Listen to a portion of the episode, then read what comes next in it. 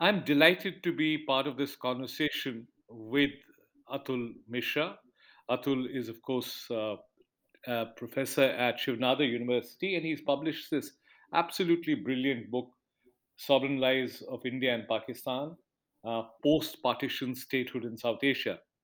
I am normally not given to the hyperbole, but in this case, this is a work uh, which has tremendous theoretical rigor, uh, draws from a rich archive of historical uh, sources, including archival sources, and finally is able to provide a political normative direction which is appealing to me. So I thought uh, I'll discuss with Atul the main themes of his book, and I think perhaps the most engaging, important, and uh, relevant to a wider audience is the whole theme about partition.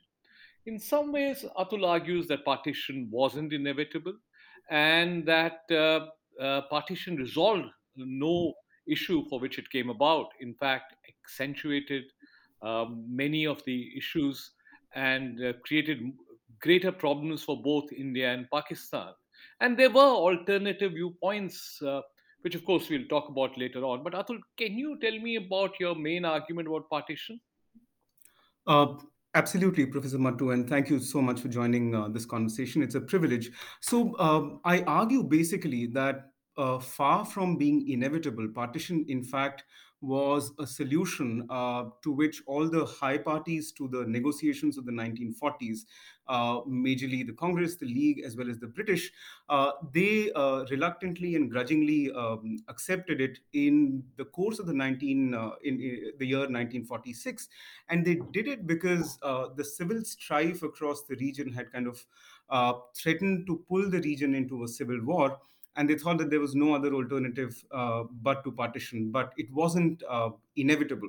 That is the first argument. The second major argument i make there is uh, that partition could not have resolved the principal problem uh, that was facing front and center all of the region and which was the problem of the uh, coexistence of the two major communities of the subcontinent. And what partition in fact did was that it worsened uh, that problem. So before uh, partition, you had one majority minority dynamic across the region. Uh, partition ended up giving us three, initially two, and after 1971, three majority minority dynamics. So it did not really resolve the problem, it in fact worsened it.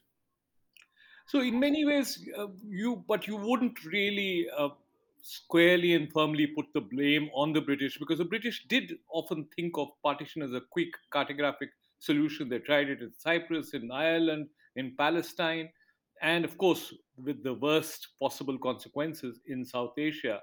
But you would say, in some ways, there was a collaboration which was wider and more nuanced rather than just a, a plot by the empire, as it were.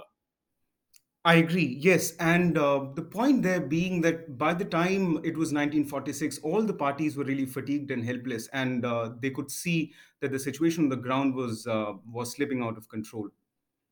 Okay, now I think uh, the book rests on this very important peg, which is the theoretical peg in some ways, uh, but also in terms of policy relevance, which is sovereignty.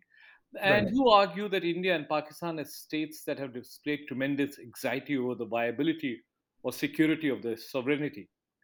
Uh, and your book argues that this India Pakistan preoccupation with sovereignty in relation to each other tells us something very vital and fundamental about their statehoods and their intertwined statehoods, which embody their sovereign lives, is the subject matter of your book. So, could you uh, elucidate and expand on this?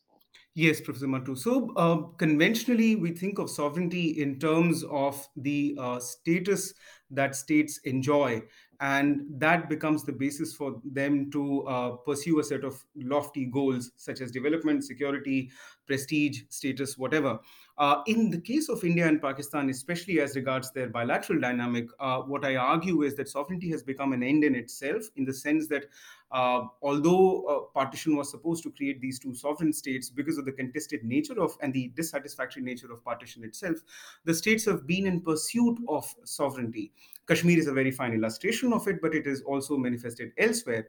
And this is what has led to at least three major uh, problems. One is, of course, mutual estrangement, second is majoritarianism, and third is insecurity, which is felt at the level of the states as well as at the level of uh, the peoples. Uh, Atul, I would have liked to discuss Kashmir more, but I think let me just focus on your next project, which is really looking at alternatives to partition and alternatives to Westphalian sovereignty, and you're trying to recover from the writings in South Asia. Could you just speak to that for half a minute?